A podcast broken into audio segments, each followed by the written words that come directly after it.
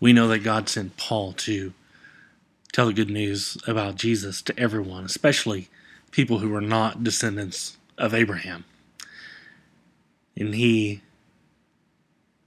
went to a place in Asia and he began to, to teach this good news about Jesus. And a lot of people who were not descendants of Abraham believed and became followers of Jesus.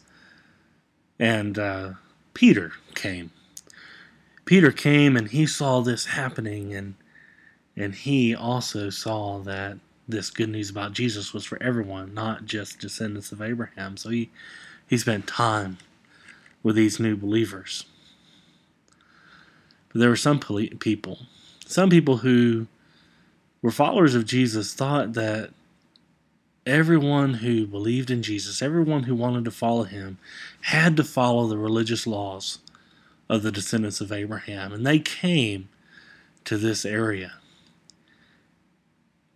These are people that they made Paul very angry because they were saying things that were not true about the good news about Jesus. And they were trying to enslave people with this religious law.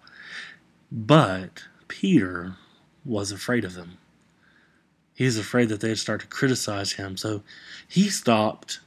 He stopped even eating with these believers who were not descendants of Abraham. When Paul saw that, he came right up in front of Peter's face and he said, Why are you acting like such a hypocrite? You don't follow these laws. Why are you expecting these people to follow the laws? You know.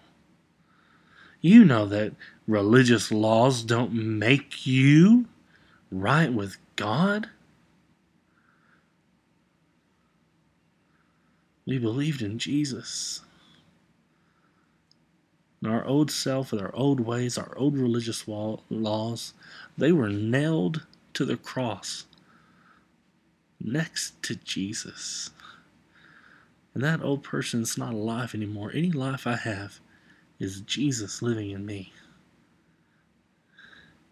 And if you start to say you have to keep some religious law to make us right with God, and then then there's no reason why Jesus would have had to die. And The grace of God is meaningless.